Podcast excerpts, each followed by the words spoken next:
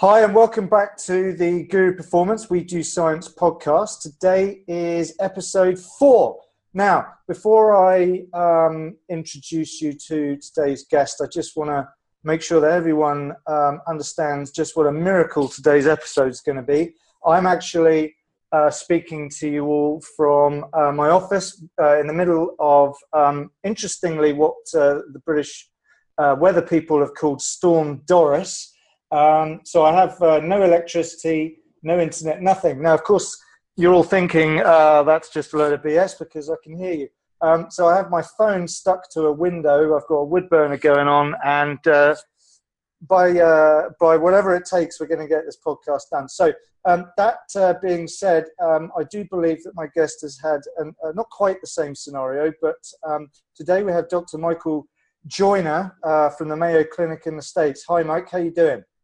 Hi, Lauren. Great. How are you? Well, we'll see. We'll see how things go. Um, a couple hours ago, my uh, all my alarms were going off because all the batteries had run out of juice. So um, I kid you not, I literally have my phone taped to a window just to tether my laptop. So uh, I really hope that everyone appreciates what it's taken to get you here. And you had emailed me saying that uh, you were getting for a snowstorm or something. Yeah, we had 25 centimeters of snow overnight, and apparently there's another 20 on the way. Wow. And because it's uh, late February, uh, it's wet, heavy, thick snow. Well, you know, being a Brit, I like talking about the weather, Mike. well, us English, we love talking about the weather, so that's the best way to start this podcast. So here, here, here, in Minnesota, we say that if, if you don't like the weather, wait 30 minutes, it'll change. Oh, brilliant, brilliant. Um, so um, what I wanted to talk about today was possibly a mix um, of topics. I, uh, as this, the listeners know, I'm, I'm sort of very much into this idea of science to practice. Um, I'm always banging on about context all the time because I think that's extremely important. Um, but I'm, I've also been exploring a lot of things recently with a variety of, of guests, which ultimately is taking the evidence and then we're unpacking this into a, a real world environment. And all sorts of gems come up um, with each of the guests. And the last couple of um, people I've spoken to, um, Shona Halson from the Australian Institute of Sport, we're talking about recovery, what we know, and more, more importantly, what we actually don't know about recovery and the assumptions that everyone seems to make from lab to, to practice. And also uh, Dr. Stavros Kavouras about hydration. And, you know, a lot of the similar things are, are coming up. There's, there's stuff that we talk about um, being relevant um, in science in that very neatly controlled environment that that, that world is.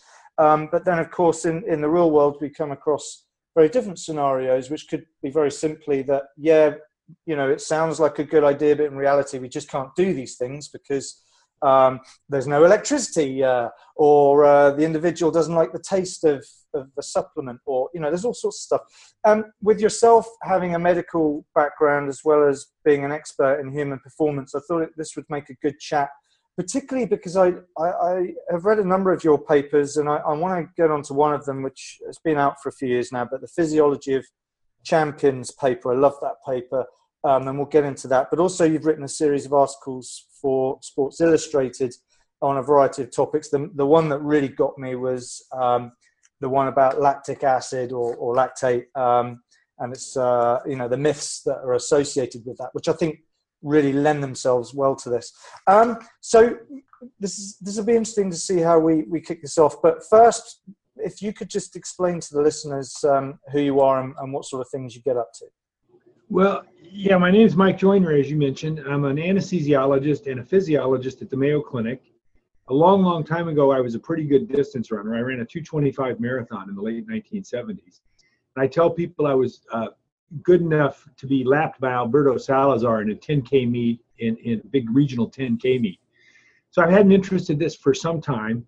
And I have a, a lab where I work four days a week. I do clinical medicine one day a week. And in my lab, we're interested in a number of things control of skeletal muscle blood flow, aging, some very interesting things about the autonomic nervous system and blood pressure, and then this whole idea about human performance and what makes a champion. Uh, what are the determinants of human performance and, and what we know about them and, and what we can learn from things like world records and, and how we can do intellectual serve and volley, Lauren, between um, what we see in the field and what we can learn from really data mining the public record to what we uh, might learn in the lab or know from the lab. Yeah, I, I think, I mean, as one delves into this stuff, it gets really interesting because, of course, we're talking about people who are very unusual when we talk about champions. And um, there was a, another paper that I read recently, um, and I'll be damned if I can find it. I think it was called Plaudits and Pundits. It's a Mike Stone paper uh, from many, many years ago, but he's going on a, lot about, or he's trying to champion this idea of actually doing research on individuals um, in the real world, sort of N of one stuff, as opposed to you know just trying to do these these studies on groups of people and then involving a lot of stats and drawing conclusions from that stuff where a lot of the real stuff kind of gets lost. But for you you know going back to that physiology of champion type concept what what led you to going down that path. I mean being a medical doctor as well. Right. Well when when uh, i actually uh, when i was quite young 19 i got recruited to be a subject in pete farrell's uh, lactate threshold study in the later 1970s, where uh, Pete with Eddie Coyle, Dave Costill, and Jack Wilmore showed that running speed at lactate threshold was highly correlated to marathon speed and also um, uh, 10K and other performances. And they started to piece together how maximal oxygen uptake, the lactate threshold, and efficiency or running economy uh, work together. And there'd been a lot of work on that in the 1970s things came into more focus in the 80s and 90s. And one of the things that Eddie Coyle, my co-author on that paper, and I tried to do was just try to put together and ask ourselves how maximal oxygen uptake, uh, the lactate threshold, or, or muscle metabolism, perhaps, along with ideas about efficiency or economy, work together to influence endurance performance in a variety of sports. Now, the ones that have been best studied are obviously distance running and cycling much less is known, for example, about swimming and cross country skiing or, or, or, speed skating for that matter. But we tried to think about those things and ask how these this puzzle is put together and, and what are the physiological determinants of those three key factors maximal oxygen uptake, lactate threshold, or some measure of muscle metabolism, uh, and also efficiency or economy. Yeah, actually, I, I remember from reading uh, the paper, I read it again earlier today, and in your introduction on on that physiology of champions paper, you, you make a, an interesting point, which is prevalent really about how we study this stuff and how we look at it as coaches or or whatever. And um, you mentioned here that you know faster, higher, stronger. Um, these simple descriptions or terms have been of interest to, to humans since the beginning of recorded history. And, and if we rather than just humans to history, if we talk about sports science, which I mean ultimately isn't exactly old. I mean, you guys talk about our, you know, the the the, the original researchers, you know, um, like Saltin and and that lot. I mean, that's actually that's God, I hate to say it, but that's in my time frame. Um, that really isn't very long ago, relative to say medicine or the, the other disciplinary fields like physics, biology, and so on. So, I mean, this is new stuff, isn't it?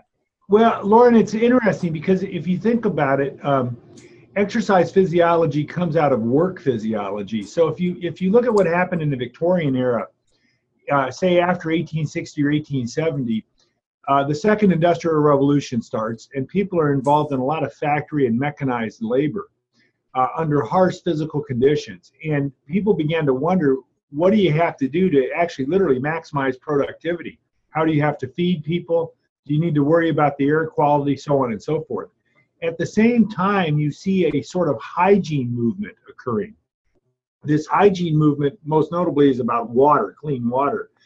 But there was also concerns about uh, uh, social hygiene and things like temperance movements and, and so on and so forth. There were, and one of the things that came from this was what was called physiological hygiene. Many of the early laboratories uh, were described as physiological hygiene labs, and they were trying to figure out what the working conditions should be in factories and so forth. So, some of the very, very early work in work physiology, for example, at the Harvard Fatigue Lab uh, and, and other places, certain places in the United Kingdom, Italy, France, Germany, was about working conditions for factory workers. And uh, the Pierce Foundation Lab at, at Yale uh, a well-known applied and exercise environmental physiology lab was was founded by a man or endowed by a man who was interested in air quality in factories. And so what happened is is people moved from work physiology. And if you read the papers from 1900, you know some of them are about what do you need to feed a lumberjack, uh, or what do you need to feed a coal miner. And this occurred at the same time people were talk, starting to talk about 10-hour work days, six days a week, and, and, and uh, so a whole lot of social things happened. And then people like A.V. Hill, Bruce Dill, Christensen, August Krogh, and others began to study athletes because they had the equipment to do so. And certainly A.V. Hill, with his oxygen, de- oxygen deficit ideas, made some tremendous analyses of world records that I think in the paper you mentioned, we have a reference to that, and in the Lancet or the British Medical Journal. He's got a terrific paper in the middle 1920s about fatigue and athletic performance by the middle 1930s, uh, Sid Robinson and Bruce Dill at Harvard were starting to measure VO2 max in, in the men at that time who were running, you know, 405, 406, 408 miles, and they were they were showing that these men who were only uh, training very modestly by today's standards had VO2 max values in the middle to upper 70s. And then you go on, World War II starts and and, and, and goes on, and there's a whole lot of this that happens in World War II. Some of the uh, best and, and foundational thermoregulation studies come from, from studies uh, around World War II because they were concerned about taking people from cool European or, or North American climates and what would happen to them in jungle or, or desert environments and so forth. And then after the war, you start with Jeremy Morris to start people start thinking about exercise and, and, cardiovascular disease. So you have several streams going on here, and, and this is where exercise physiology and, and the current interest in, in physical activity and health sort of stem from. But a lot of it starts with these concerns about physiological hygiene, factory work, and, and fatigue, and literally economic productivity from around 1900. Yeah, it's, it's fascinating when you start to look at the animal that we refer to as an athlete um, and the evolution of what that animal is and, and, and how we choose to interpret that terminology. Because, of course, 40 years ago, people um, weren't engaging in exercise in a recreational fashion, at least not how we are today. I know my father's in his mid 80s, and he was telling me um, when he went into the military, um, he you know he, he had a particularly easy time because he was he was a like a um, uh, an athlete, if you like, a college athlete. Uh, but most of his compatriots that he went into basic training with would just had the equivalent of desk jobs, and um, they had a very different experience. But of course, um, nowadays, lots of people are involved in some form of exercise or not. Of course, they might counter that with sitting on their butts all day long and not actually doing anything. And there's that whole argument of just how meaningful is right. 30 minutes of exercise, or if you want to go, and we will touch on this possibly if we have time later, these ideas of um, you know shortened exercise sessions like interval training right. um, to take advantage of people with um, who are time bankrupt so to speak. Right. Um, but going back to the, the, the physiology of champions um, i mean given a lot of what we're reading today and what we think of particularly where myths come from um, has very much come from the history if you like of knowledge going back over the last 40 years you know one sort of era feeds into another and of course that that sort of drives the directions that we go. Do you feel um, that where we're going with this is is a, a productive direction or, or should we maybe be pressing reset um, on, on this? well, well, I think you know the question of science and the question of, of, of research and the question of uh, even if you're thinking about coaching, you know, it goes back to sort of what is the purpose of this workout. So, what are people's goals? Are people's goals to improve public health? Are they uh, to make people happier? Are they to break world records? Are they to, um, you talked about time bankrupt people. Are they uh, to help people get the most bang for they, their buck? In, in the aging uh, world that we live in now, are they to try to keep people from getting frail, old, and dependent and, and, and living in, in care homes? So you have to ask what are the goals of what we're trying to accomplish. And you also have to think, Lauren, about how some ideas have recycled. Yeah. Uh, I find the current interest in high intensity interval training uh, quite interesting uh, in the context of what Emil Zatopek was doing, in the context of what um, the Eastern Europeans were doing in general in the 50s, uh, uh, what Roger Bannister did in his famous 10 times 400 meters workout. And also, even before that, a man, uh, really a kind of a forgotten man in the history of human performance, is a, is a German called Rudolf Harbig, who um, set some tremendous world records in the late 1930s that stood uh, until the 1950s. And he was one of the first, uh, with Reindell and Gerschler, uh, uh, people to really engage in intense interval training. So I see see sort of what goes around comes around. You see people taking a more naturalistic, let's go run on the trails approach, that would be very common to somebody like Percy Cerutty or or the um, or the uh, Finns interested in fartlek training many years ago. So when I see things coming around and, and recycling, I also see things recycling at the scientific level. Uh, you, know, when you think about the work of John Holloszy, Bengt Saltin, Phil Gollnick, and others in the 60s and 70s on muscle fiber type, um, ideas about mitochondrial density and so forth and so on, those are being, uh, I wouldn't say recapitulated, but revisited with uh, newer tools about signaling mTOR, uh, PGC1 alpha, AMP kinase, and so forth as people drill a little deeper. So, so I think uh, you know you see things recycling. The, the, work of Jeremy Morris on public health, the work of uh, um, uh, other people on aging, coming back as people get new to, tools and new perspectives. Yeah, no, I couldn't agree with you more. I've, I've interviewed loads of people. I mean, this is the 94th one we've gone everywhere from molecular signaling to um, you just mentioned interval training. I've interviewed Marty Gibala uh, a couple of years right. ago now. We, we need to revisit his newer work. But um, what, what, one thing that always strikes me, and I mean, my, my I'm a physiologist but I'm, uh, and a strength and conditioning coach is my background, but my main interest is nutrition. Um, but I do find a lot of attention goes into something from a performance perspective, which can be extremely marginal in terms of outcomes. Right. On the other hand, one of the best things about nutrition can be health. But sports science tends to focus more on the bigger, faster, stronger side of things than on the implications of a healthy athlete um, and how that might influence the development of that person into a champion. G- given your medical background, yeah. well, I mean, what do you think about that um, in terms of, you know, maybe too much focus on performance at the expense of health? if if that's even well. Well, I, I think that the issue here is is that you know consistent training is the key, hmm. and you can't train consistently if you're injured, unhealthy, and whether that is psychologically burned out, or you you have a discrete injury, or you have this general fatigue and are physiologically burned out. And I think one of the things that that continues to recycle uh, whether it was the old Soviet thinking about periodization of training, whether it was Bill Bowerman, the great coach uh, for the University of Oregon and one of the founders of Nike, talking about hard, easy training. I think one of the things people have to understand is, you know, make your hard days hard and your easy days easy. And I think one of the things that happens is is people say, well, I train harder, I get faster, I get better, I get stronger.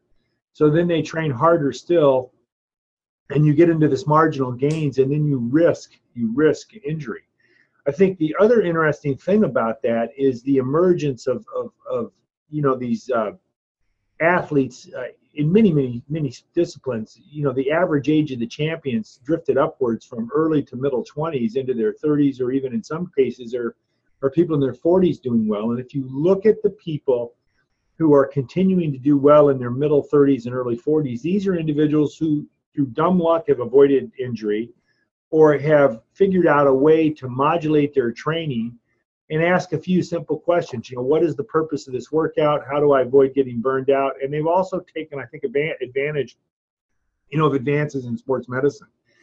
People, the younger people won't realize this, but but orthopedic surgery, which we now do with scopes, and people return to activity and at least training very quickly. I mean, people after uh, anterior cruciate ligament ACL repair used to be in whole leg cast for six eight weeks, and some of them never recovered from that. So so our, our whole uh, sports medicine, getting people back to play and, and recovery, the phys- physios have done a terrific job. The orthopedic surgeons and so forth.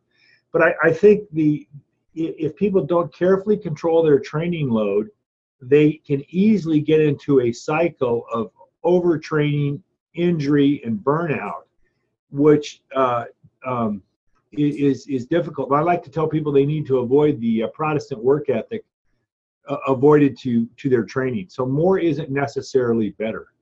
Smarter is better. Yeah, yeah, oh no, definitely. Train smarter, not harder. Um, I, I mean, the, it's difficult because there are so many different things about this world that the athlete lives in. Um, there are very interesting problems that come up, especially with some of the athletes that I work with, um, rugby players and boxers and so on, who, you know, they're they're getting constantly bombarded by information, whether it's social media, what their friends have heard, right. what they read. Um, they're, they're, I, I mean, it would be interesting to hear your perspective on the emergence of the expert, um, whether it's health yeah. related. I mean, there are so many people telling people what they should do. it's, it's got to right, be hard. Right. So, so, so there's a man named. Think about healthy aging. There's a man named Lester Breslow, who was a famous epidemiologist who died at age 97 a few years ago. And Breslow was one of the first people to study healthy aging. And so he went around uh, the Oakland, San Francisco area and found a bunch of people who had made it to 90 and figured out what these individuals did. Well, none of them smoked. They were all physically active. None of them were fat. Uh, they were careful about their alcohol intake, and uh, they were all somehow engaged in life through strong families. Uh, you know, some of them were continuing to work in a family business, religious organizations, fraternal organizations, whatever it might be. So those five key factors are what Dr. Breslow identified. And if you can identify a few key factors and apply them uh, religiously, I think you do pretty well. I mean, think about strength training. In my time, I've seen circuit training, I've seen Olympic lifting, I've seen power lifting, I've seen all the top teams try different things. Uh, there was tremendous interest in something called Nautilus machines in the late 60s and, and early to middle 70s. And if you look at it, they all worked in, and they all developed championship teams. And when you drill backwards or drill down on it, there was uh, a, a regimented and good program associated with each one. They were applied diligently, and and people you know did the work. So you, you know, and, and if you look at the strength training literature coming from Stu Phillips, I mean, people get the same amount of hypertrophy if they push a muscle to failure, whether they do lower reps versus higher reps. So you get a, a few key principles like that and and what happens is people get into this noise about this monitor that monitor when the moon is full you should take this supplement. When the moon is full you shouldn't take that supplement or you should do x y or z. So i think what people have to ask themselves are, or what are the five or six key fundamentals? How do you do them in a way that works for you and how do you apply them? And, and i think lauren you'll see some of the most successful coaches uh, have the simplest programs. They have the thinnest playbooks and they they focus instead on on on execution of a few fundamentals on a consistent basis.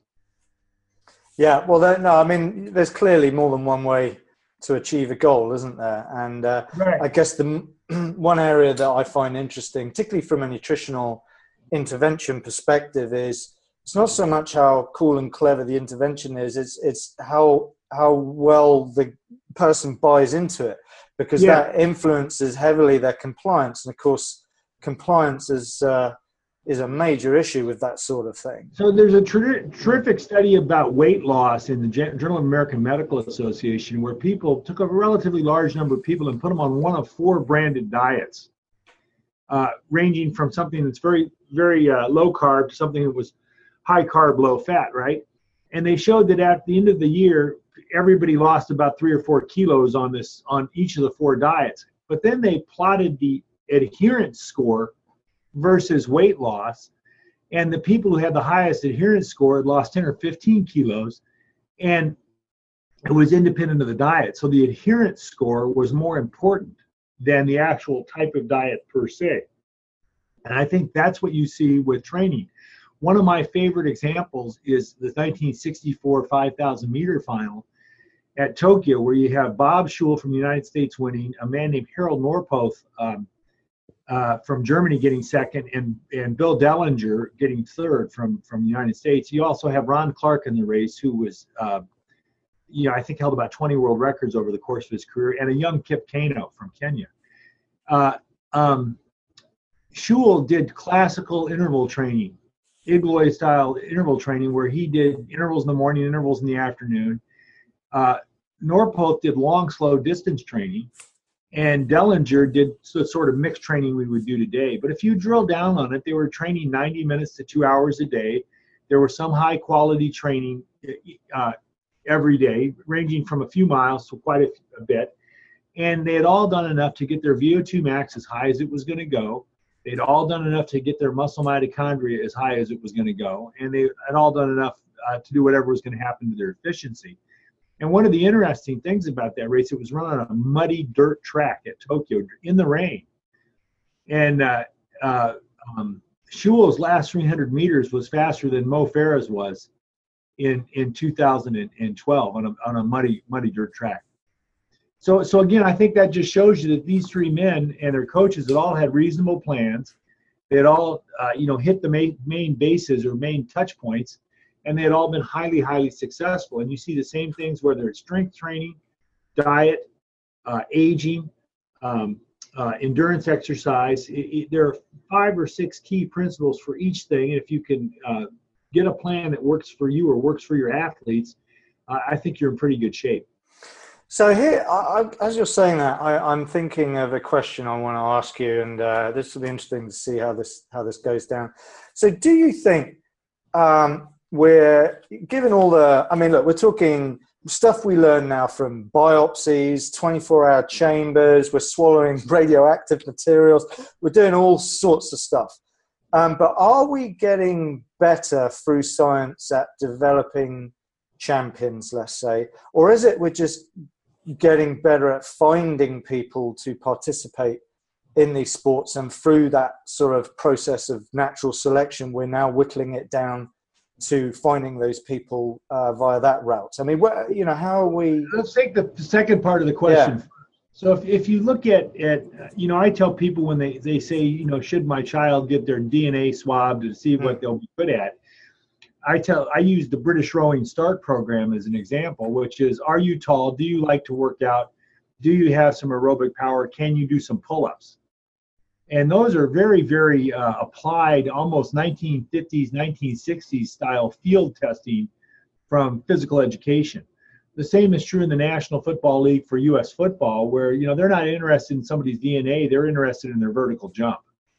So one of the things that happens as you get into the lab you're able to drill down farther and farther and farther. But if you, you you get into where you have signal to noise problems and you need an integrative test which is sort of a summing circuit. Uh, just like there are many, many things that can happen to your blood pressure, but but really what matters from your health is, is your blood pressure. So if you want to find out, you know, who can jump high, have them jump, because you might have the right kind of muscle fibers, but maybe your biomechanics aren't right. Maybe one leg shorter than the next. Maybe you just don't have the skills as a jumper. So I think there's always this serve and volley between sort of applied field testing, which gives you a summing circuit and high signal to noise on an integrative test versus can we drill down on a mechanism can we drill down on a mechanism? So there's a, a, a balance between kind of whole body uh, holistic testing and and and some of these uh, reductionist approaches. And you see that throughout life throughout society whether you're talking about particle physics or or or um, or, or physiology and, and health and you get it you get it the same way when you drill backwards into into the health effects. Do we worry about um, you know this exercise prescription is best for person x on day y?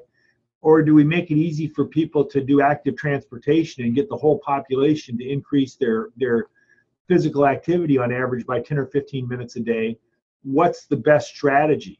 Uh, do we tell people to not smoke and focus on the individual or do we just raise the cigarette taxes? I mean there's a whole collection of things like that that people need to think about. And again what is the question? Are we trying to help a given individual or are we trying to move a group of individuals?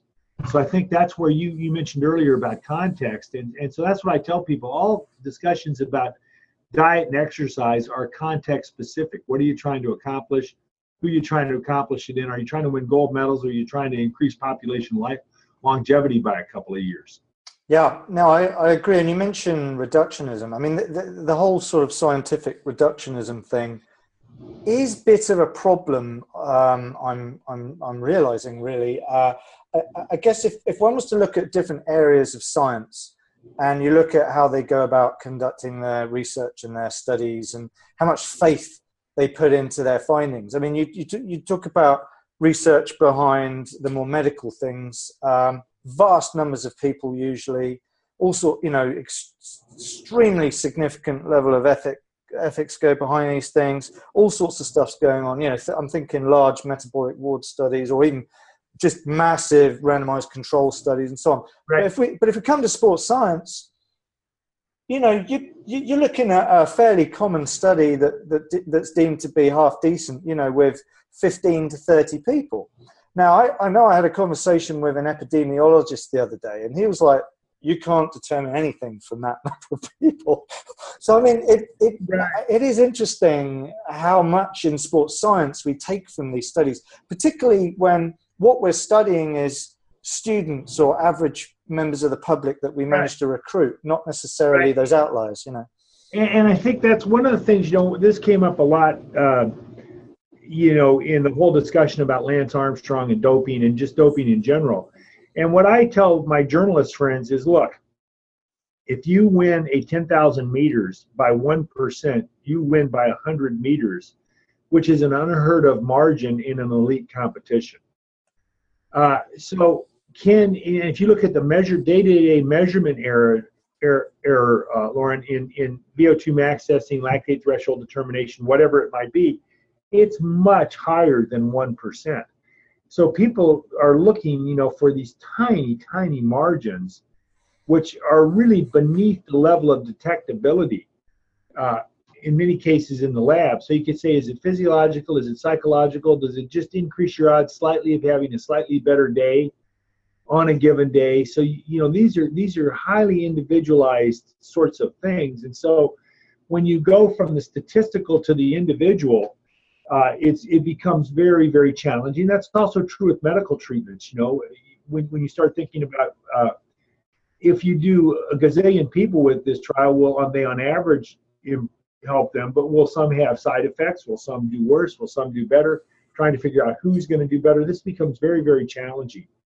And and phenotyping humans at the granularity uh, necessary to predict who's going to win a race or how somebody's going to get 1% better is very, very challenging, if not impossible, when you start thinking about the measurement error of, of your techniques versus the margin of victory in some of these races, which is much less than 1%. Much less than 1%. Yeah, no, I mean, it's actually, I always find it interesting that sports scientists or sports nutritionists in my context, you know, usually I'm bumping into people who who, and I'm talking about regular recreational athletes, who'll be like, oh, I'm not sure what you have to offer is for people like me, it's a bit too advanced. I'm like, you have no idea. It's so, I can get much bigger results with you guys than right. I can with the elite athletes. Uh, this is, I always find that interesting, but but I, I am a proponent of sort of you know testing and not guessing, and I, I love physiological testing. Right. Um, often you know, it, it's interesting what one discovers in that process. It can be very simple things like someone's a bit overweight. Well, obviously that has massive implications for performance. Right. But but in some of your papers, just going back to the this yeah. thing about the physiology of champions and some of those Sports Illustrated articles, there are things that come up all the time, like lactate threshold and VO2 max. Right. Um, and you know, that as you said at the beginning of that paper, you know, we're obsessed with getting faster, higher, stronger. So we want to, we want that, we want that highest number for VO2 max. Uh, we're, we're, obsessed with the lactate threshold. Um, we're, you know, we're we're assuming, um, although obviously this has been blown apart now, but you know, um, the, the the lactate is responsible for the uh, sore muscles or that sort yeah, of thing. Yeah, it's, it's an evil humor that must be, uh, oh, you know, being yeah. driven out of the out of the out of the world But but Lauren, if I look at it, you know, if you think about these things, okay, so what do we know? We know there's been pretty good measurements of VO2 max in true champions since the 20s or 30s. And certainly a man named Glenn Cunningham who ran a 404 mile, running about uh, really 20 kilometers a week back in the 1930s. His VO2 max was between 75 and 80. That's quite clear. And if you look at the sort of training he did, he was either running five miles or eight kilometers as hard as he could a couple days a week, or he was running uh, a mile, doing three times 600 all out, and running a mile. And he, and the, and he, that was about four days a week of his training. The rest of the time he stretched and quote did gymnastics, whatever that means. And he ran a 404 mile doing this. So anyways, you look at that, and, and and so he had a VO2 max, and certainly the data from the 50s in Scandinavia, there were a number of individuals, uh, Per-Olof and then later in the 60s, uh, Bengt Saltin and others, showed some of these individuals with high VO2 max values. So so you think about what's going to come next, it's unlikely that we're going to suddenly have a huge group of people with VO2 maxes of 90. Still going to be quite unusual to find people much higher than 80 and really, the ticket to the game is going to be a VO2 max in the middle or higher 70s. So we've known that. We've known for years that these individuals can exercise for prolonged periods at 85, maybe 90% of their VO2 max without producing a whole lot of quote lactic acid. Now, whether it's the lactate that's the evil humor or not, or whether that just shows the muscle's not in steady state is a separate issue. We know that's related to capillary density and especially muscle mitochondrial content. And we know a whole lot about the basic biology of those things. And we know also that after 90 minutes or two hours of training per day, those typically don't continue to rise. So then we get to the, the efficiency economy situation. And what have we seen? We've seen aero bikes that have been definitive. I mean, the great Eddie Merckx had an hour uh, cycle time trial in the early 1970s, it, it wasn't broken until they let people use aero bikes, essentially. I mean, it might have been broken by yeah. a few hundred meters, but it wasn't broken until people got better bikes. Look at the improvements in speed skating. You have the clap skate, which improves efficiency, and you have the suits and so forth. Look at uh, the, the banned suits in swimming, and also look at the um, um, you know, the, the lane lines now buffer the waves more. They've got gutters in the pool designed to make the water as flat as possible. Look at designs of or, uh, uh, the, the, the, the blades in, in, in rowing, the oars have changed.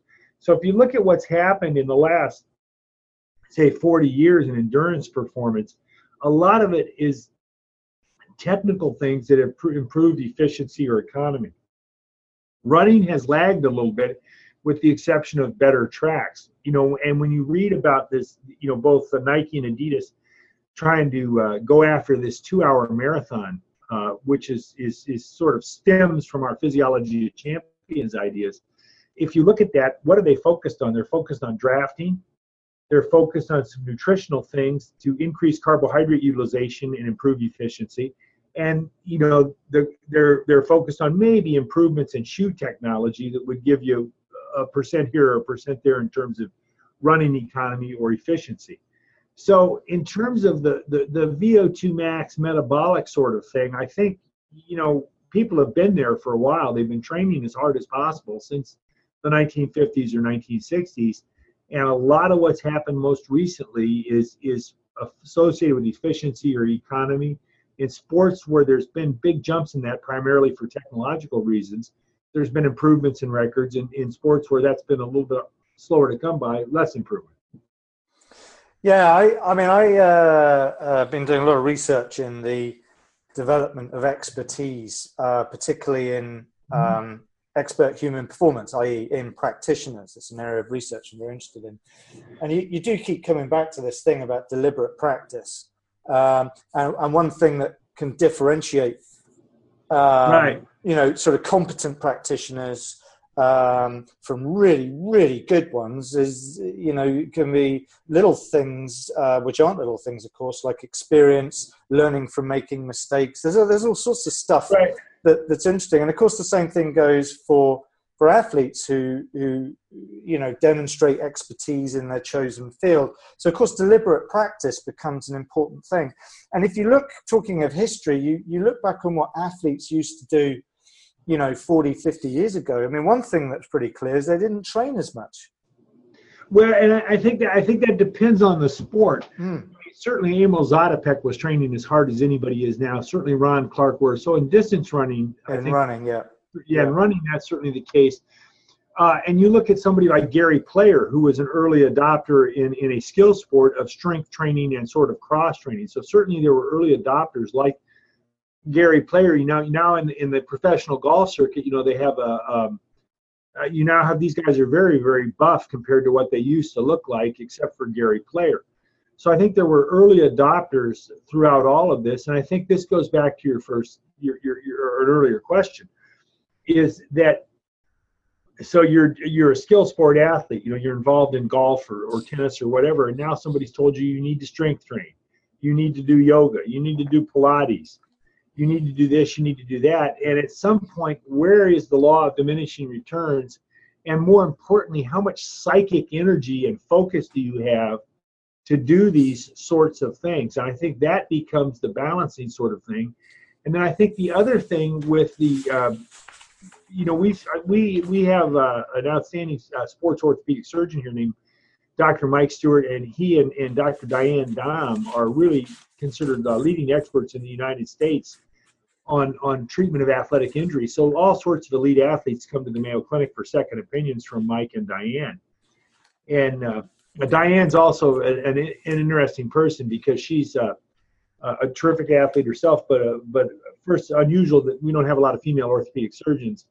Secondly, she's not the biggest person on earth, and she's the team physician for an NBA team. So you see this person who's just over, just over, you know, just over, uh, you know, maybe 160 centimeters, standing next to these guys. Wow, giants. Who yeah. were, you know, two meters, uh, uh, two meters twenty.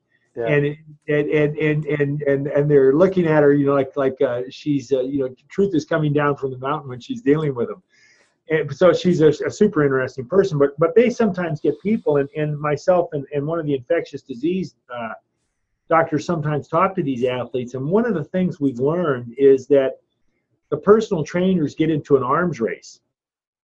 You know joe blow is doing 30 minutes a day of x. Well let's do 35 minutes a day of x.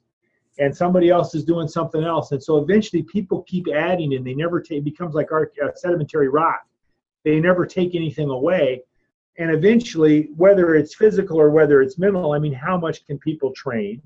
And I think what can happen also is you can inadvertently add things so that your easy days are no longer easy because you're doing, you know, uh, hot yoga on your easy days or whatever it might be. And even if it's not physically demanding, it's psychologically demanding. So I think one of the things that I've thought about in the past is I always sometimes wonder in terms of the whole burnout thing and injury thing if people weren't a little bit better off, um, at least in some ways, when guys had to have jobs or at least part-time jobs. Yeah. And and and, and you know, look at, at distance running in the United Kingdom. I mean, distance running was quite strong in the amateur era. And these guys, I mean, you talk to Ron Hill and these guys, Dave Bedford, uh, Ron Maughan, who's a, one of the great uh, guys a generation older than me, one of the great exercise science and nutrition people. Ron was a terrific athlete, trained with those guys, and, and he'll tell you, you know, they they they uh, went to work, and he'll tell you that their rehydration included uh, a stop at the pub. And some of those guys, you know, when you start accounting for equipment, tracks, the fact that the competitive opportunity, some of those guys were running pretty damn fast.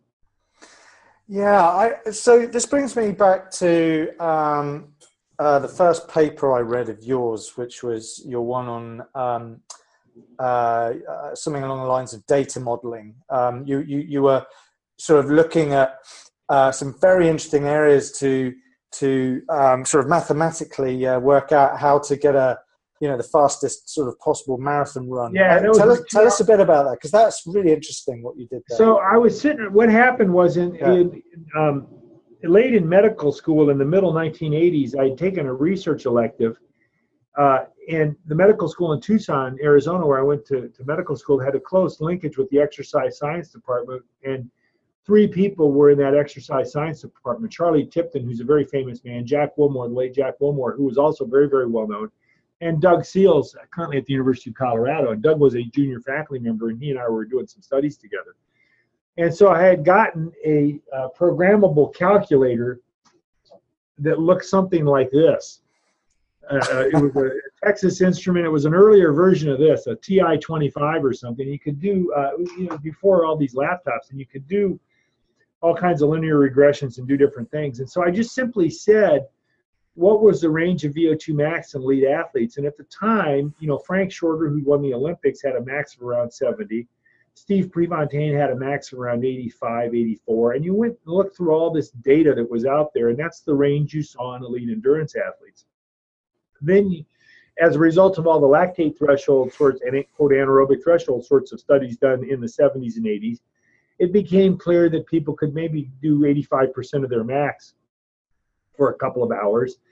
And then there was some data on running economy, but it stopped at about um, uh, 11 miles an hour or maybe 18 kilometers an hour. So I sent a man named Jack Daniels, who's a Great very well, yeah, A drinker's name.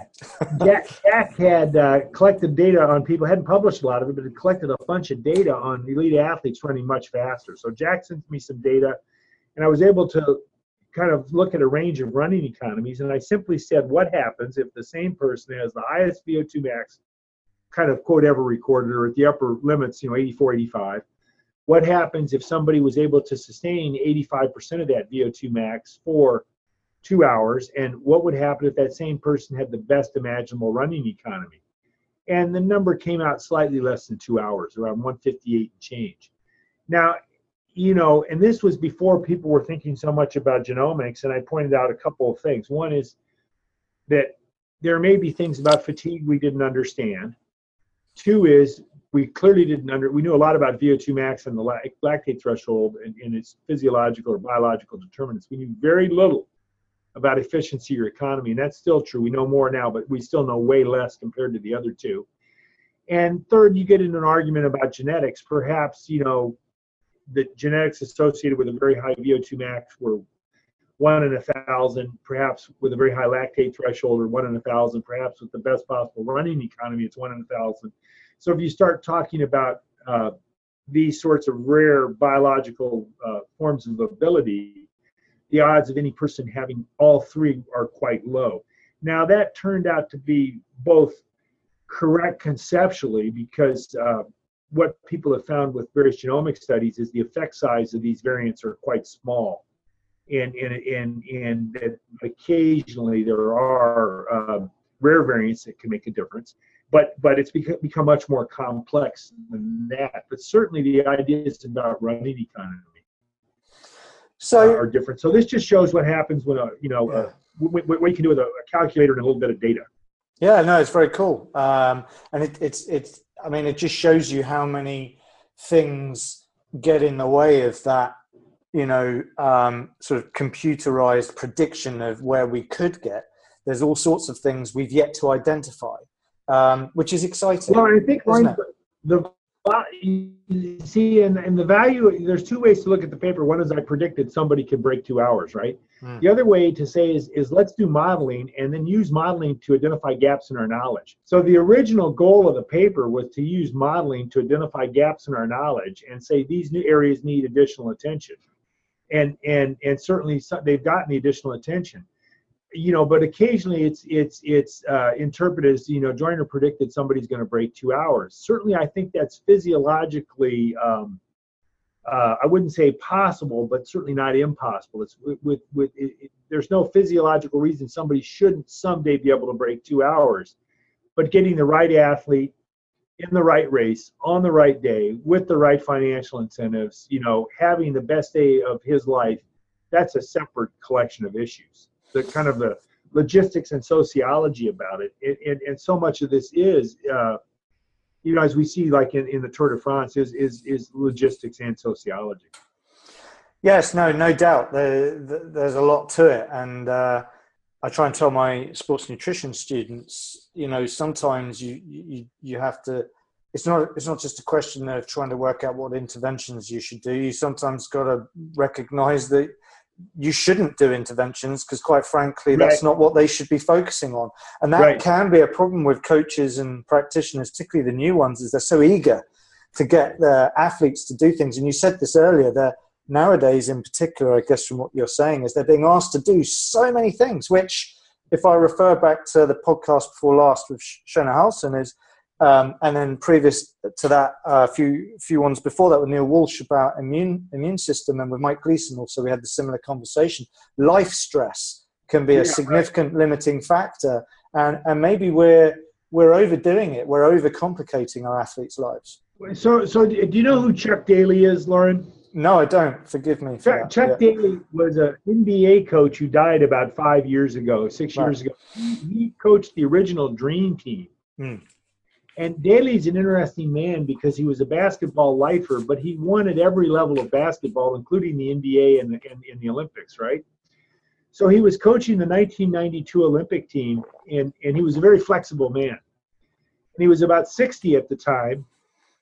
And uh, some younger U.S. coaches, including Mike Krzyzewski, the coach at Duke, who's won the most college games ever, at least on the men's side, was an assistant. And so Krzyzewski was taking notes at practice one day on a on a you know on a on a yellow pad on a on a legal pad and Daly came up to him and said, Michael, what are you doing? He said, Coach, I'm taking notes so we can uh, review practice with the players and, and uh, correct any deficiencies they have and plan for the next practice. And so Daly grabs the clipboard or the, or the notepad and tears it in half and says, Michael, if you're going to coach these guys, and they included Michael Jordan, Magic Johnson, and Larry Bird. Oh, wow. Big, yeah, I know who they are. Yeah. Yeah. And, and he said, if you're going to coach these guys, you're going to have to learn to ignore. Brilliant. And, and, yeah. and, and, my guess is if, if you got Sir Alex Ferguson on this on this uh, broadcast, that he might have told you the same thing. You know that you pick your battles, and and focus on a few. And, and when his teams were playing their best, they did a few things better than anybody else. They did more consistently than anybody else. And that that one of the things he had to learn to do with these very competitive, high-strung men was to he had to learn when to turn a blind eye. And and, and he, but on the other hand, he had to learn when to assert himself. And, but he knew when to assert himself and when to become the dominant personality that he was. And I think that's what Coach Daly was saying. And I think if you look at these people that have had been really, really successful, like Chuck Daly was, like Alex Ferguson, and, and they're very different personalities on the surface. But my guess is when you drill down, they they they have a, a sixth sense about a few fundamentals to focus on no matter what, focusing on the things that they can clearly control and my guess is that they've all learned to ignore. Yeah. You know which is the hardest thing to do is to learn to and it's hard when you're doing clinical medicine it's hard to do. No i agree. I um, this has come up a few times in conversations on this podcast but with uh, with a guy um, on your side of the uh, of the pond um, shawn arent from rutgers university. Um, we were talking about this sort of thing and um, the phrase came up. Well, he said it. Um, I won't claim credit. Um, you know, when we're thinking about these things, it's very much a case you can do it, but you have to ask yourself, should I do it? And, one of my and, buddies here, yeah, one of one of the yeah. best cardiologists at the Mayo Clinic. I've seen him tell a patient, "We can do we can do this to you, but I'm not sure we're doing it for you." Great, yeah. Somebody same, same idea. Yeah, same idea, and and and you see you know, and, and Ed Caesar, who who is a person who you might want to get to know, who's written this terrific book about two hours and, and is a, a journalist there in the UK. Ed has said, you know, why don't you write a book about running or a book about sport? And I said, I, I have. It's three haikus or three short phrases. One is my training haiku run a lot of miles, some of them faster than race pace, rest once in a while. And that's a 575 haiku. My next one is uh, even shorter than that is make your hard days hard and your easy days easy. And my third uh, comment and i was quoted in the new york times about this is that anybody who's been a serious endurance athlete for very long is a closet religious mystic. And, and, and, they've had the experience of flow and sort of out of body experiences. And, and if you understand those three things maybe quit yeah i think that last point's going to uh, haunt me for a while but uh, no, brilliant, brilliant. Well, I mean, I, I guess when I uh, when my kids are they're a bit young still, but when they're older and if they're like, I want to be an athlete, I might be do something else. it's a lot easier. Your life would be a lot easier if you do something well, else. You know, I, I was lucky yeah. in my own athletic career. I was coached by one of my coaches was a man named Willie Williams, who mm. had been a terrific sprinter at San Jose State under a man named uh, Bud Winter, who's written this terrific book, and Coach Winter's long dead, called Relax and Win. And Coach Winter was a physical educator, and in World War II, he trained fighter pilots, and he noticed the people who were the best dog fighters were the most relaxed characters. And certainly, if you read about the people who won the Battle of Britain and other things, some of these guys were, were very nonchalant individuals. And so Coach Winter developed specific relaxation drills for his fighter pilots. He later applied them to his track athletes at San Jose State. And if you look at Usain Bolt's coach was coached by somebody who ran for Bud Winter. And I guarantee you, Usain Bolt does Bud Winter's relaxation drills. And, you know, the clowning around at the end of the race, watch Bolt's face at about 40 or 50 meters. And as hard as he's running, there's his face is, I mean, it's, it's like something out of, uh, Yoda. I mean, it's it's he's absolutely focused and relaxed. I remember seeing a picture of him, and um, as he's overtaking someone, he's just he just takes a look, which uh, he's glancing over, sort of relaxed, look over his shoulder. He yeah, is, I mean, you maybe you're right. I think you're right. He's yeah. a relaxed, and, and that's why he's so terrific under pressure. You know, even when he's had a little bit of, I mean, he's a superior physical talent. But but so, and I think that's the other thing, the psychological aspects is how do you train people to put forth a maximum ex- effort focused, but also stay relaxed and, and, and let the world. So we hear about the flow, we hear about the zone, we hear about this, yeah. we hear about that, and the, I think the, the the final frontier is for, for the you know the personal trainers, the strength and conditioning coaches, the coaches out there listening is how do they help their athlete learn to get in the zone more frequently, find the zone, stay in the zone, and and take advantage of all the tremendous training and work they've done so that they can be their best when their best is required. See, I think I'm in that realm myself. Uh, I mean, I'm getting more, a lot more experience now, but you know, we are being bombarded as S and C coaches or sports scientists with information all day long. Um, there's a lot of journals out there, some right. good ones, not some not so good ones, open access, and you know, I mean, it is it is easy to be reading all day long and still barely dip your toe in the literature on any given topic. Um, and when you do start to read stuff, some of it is pretty exciting. Uh, and I'm thinking, um, you know, a lot of novel stuff's coming up, like the whole blood flow restriction stuff. I mean, there's all sorts yeah. of stuff that's been coming into into play, and it is very tempting for us to want to try this stuff out. What, right. What, what, what, what would you say to coaches and scientists who are looking at this science and going, "Wow, that sounds amazing." So, um, so, so yeah. I get I get a lot of questions from my physician colleagues who hmm. don't know much about sports sciences. You know, uh, and they say, you know, my son Johnny or my daughter Sally's, you know, 12, 13, 14 years old. They're interested. They're doing well in their youth league. You know, what can I do to help them get better? You know, should Johnny be weight training? And so what I do is I go to Amazon and I download a picture of a pull-up bar and I say, Do you have a pull up bar at your house?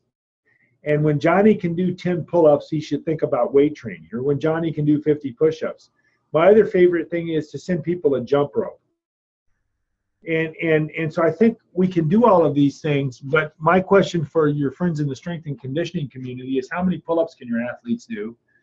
Are, are they jumping rope or doing you know these kind of old school footwork drills?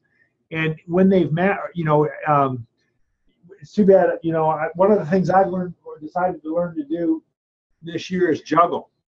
Ah, uh, yes. because, yeah, you know, so is your is your is your is your athlete can your athlete juggle? And so some of these very very simple things. So I I would return to kind of uh, you know. So I would ask yourself, what are the four or five key things they can be doing? I mean, have you seen the training of the skier Mikaela Shiffrin? No, who's not, no. walking over. Uh, you know, she's walking over uh, some uneven surface, some uh, Bosu balls, juggling. Mm. Amazing. You know, and somebody said she can ride a unicycle and juggle. Wow. now that seems to me to be pretty pretty interesting stuff, and it, Yeah. I mean it doesn't require a lot of equipment, doesn't require a lot of this or a lot of that. So I think that that people, um, you know, and I, and I go to these high end conferences and people talk about brain stimulation and all kinds of other interesting things, and I bring a jump rope and say, you know, for nine ninety nine, you can get a jump rope and and and and uh, improve your footwork, improve your cardiovascular fitness, improve your quickness, improve your balance, and and you know, and I, and I think actually one of the one of the the things that you mentioned you work sometimes with boxers. One of the things that's sort of interesting, Lauren, is that you know boxing's become a bit taboo because it's atavistic brain injury and and and so on and so forth. But boxing at one point was considered sort of a generic skill that people should learn. And there were boxing classes at, at, at Harvard and Yale and Oxford and Cambridge and all the places. And boxing skills, speed bags, heavy bags, uh, jumping rope, were all seen as, as I mean, we're foundational uh, elements of conditioning. So I'm not encouraging people to go out and box, but uh, if you look at the sorts of training the boxers did, uh, you could do a lot worse in trying to develop generic athletic skills that would be useful for people. So I would, I, I you know, I- guess you know, the older I get, the better I was, or the older I get, the better things were. But but I think what's interesting to me is what's been forgotten. Yeah, well, I, I, this is a perfect segue because I know we're, we're coming to the end of this now, but uh, um, I had a really interesting chat with um, uh, Dr. Marco Cardinale, who is in charge of the, uh, um, you know, for science and medicine for, for the British uh, Team GB uh, for, I think, three Olympics. Um, this was when we suddenly got really successful. Um, but, but the thing, the overwhelming message at the end of that was um, not over sciencing stuff. I couldn't Um, agree more. Yeah, yeah. Um, so speaking of which, and we we meant, we briefly touched into this uh, before we started recording, but you know, I think we're at a point now where we're heavily invested in science informing practice. We have terms like evidence based. Uh, I much prefer the term evidence informed. I, as a practitioner, I'm not a robot. I don't want to train robots, but evidence is important. But w- what about you know, um, practice informing science rather than the other way around. What I mean, what do you think about that? I, I think in every area I work in, both clinical medicine and in, in, in sport, I think it's a two-way street. Hmm. And what people have to see this as is a serve and volley between the experience of the coaches, the, the athletes, and in my case, the patients and, and the generic clinicians. Uh, what we can learn from small n studies, N of one observations. You think about the terrific study of Jim Hagberg and Eddie Coyle on on uh, uh, control of ventilation in patients with McArdle's disease. Four subjects really turned the whole anaerobic threshold concept on its head. So I think you can learn a lot from those sorts of things. I think you can learn a lot from randomized clinical trials. I think you can learn a lot from retrospective lookbacks at data mining. And the question is, how do you have dialogue between the two, or between the three or four or five, eh, to try to get things going? And I think then the other thing is is is you know it's the statement. Uh, good judgment comes from uh, requires experience. Experience requires bad judgment. And I think that that you know we're we're we're foolish if we don't try to engage some of the older coaches and scientists in discussions about this. And somebody, you know, we all have a ton to learn from people like Ron Maughan, Dave Costill, and some of the, the athletes they were working with in the 60s and 70s as we move things forward. And and um, and that's why why why you know my question always is to to uh, you know my colleagues about their kids is do you does your kid have a jump rope? Do you have a pull up bar? Yeah, So let's not overcomplicate these things and and and um, you know all things being equal, it, Attention, attention, You- attention. Code forty-five, Joseph three B, room two two one. you're in a. It, I'm- it sounds like you're being institutionalized, aren't you? I am institutionalized. We're, we're, uh, yeah. And I, I, you can turn the speakers off, but you can't turn the speakers off uh, for the PA system for uh, codes of various sorts uh, and other other safety announcements and, and, and so forth. So they always have a chance to uh, visit with us if they need to, which is good. But but anyways, to go back to it is is you know I mean um, people can always do pull-ups. They can always jump rope. Uh, you know, I'm I'm always um, shocked when you go to modern playgrounds and you don't see the sorts of monkey bars that we had when I was a kid growing up in the '60s. Mm. And and, and uh, you know, I, I who, who knows? Maybe the kids will fall or something like that, or some other horrible thing will happen to them. But I, I think I think one of the things I'd like to see more is is people to go back, examine the critical fundamentals in any field of life, come up with programs that, that help people adhere to those fundamentals, whether it's diet, exercise, whether we're talking about training elite athletes or helping somebody stave off frailty as they get older, or somebody lose a bit of weight. Identify the key, few key fundamentals, we'll come up with a way to, to communicate them, activate them, and execute them. And then yeah. I think if we do that, we'll get more good athletes, we'll get a healthier population, and we'll have more vigorous and fit older people, Warren. Yeah, no, I, I well said. I completely agree. Um, so look, we'll, we'll we'll wrap this up um, here uh, before you get snowed in, and before I'm literally on five percent battery left on my uh, on my phone, and we've done well, Mike. We have done really well here. Um, but uh, we, you know, we, we sort of talked about the physiology of champions, um, your paper there, uh, and uh, we talked about all sorts of stuff. Uh, we've had a few red herrings here and there, but um, we've been pretty much there. But as it relates to differentiating um, people who are, you know, half decent performers to champions, right. what what are the what are the key things then that we really should be looking at when you talk about mastering the basics? What what are we talking about? Well, certainly VO2 max is a ticket into the game, hmm. and and and as is your lactate threshold. But I, but I think you know, they, they all get you sort of there, but I think running economy is sort of the fine game that helps differentiate, uh, you know, all things being equal, differentiate the the the um, you know the super elite from the the yeah. next elite. And then I think also, you know, um, I heard Bill Bowerman say at one time, and this is very difficult to quantify. You know, it's not how much uh, dogs in the fight; it's how much fights in the dog. Yeah.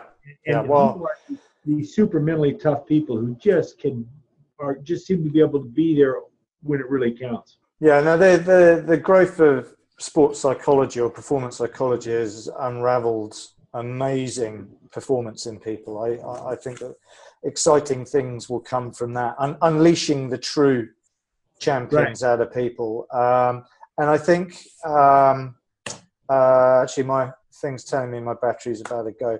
Um, listen, um, I think we'll, we'll, we'll, we'll, leave it at that. Um, let me leave. Yeah. Let me leave you, Laurent, for one thought for the people listening. Please do. Yes. Ask yourself, what can you stop doing? You know, turn flip the question around, and rather saying, what what else can we do to make person X better? What can we stop doing? Yeah. And and and and that might actually sometimes be a useful exercise. Yeah. No, that's a very good question. Um, look, there's a lot of um, there's a lot of papers uh, here. Um, I, am going to link these on the uh, the page for this podcast. There's Terrific. all sorts of stuff people can read. I'll, I'll link to your um, Sports Illustrated articles because they're, they're, talking of science to practice. There's a, a great transition of that knowledge there. Um, people can follow you on Twitter. What's your Twitter ID? Uh, it's at it's at Dr. MJ Joyner.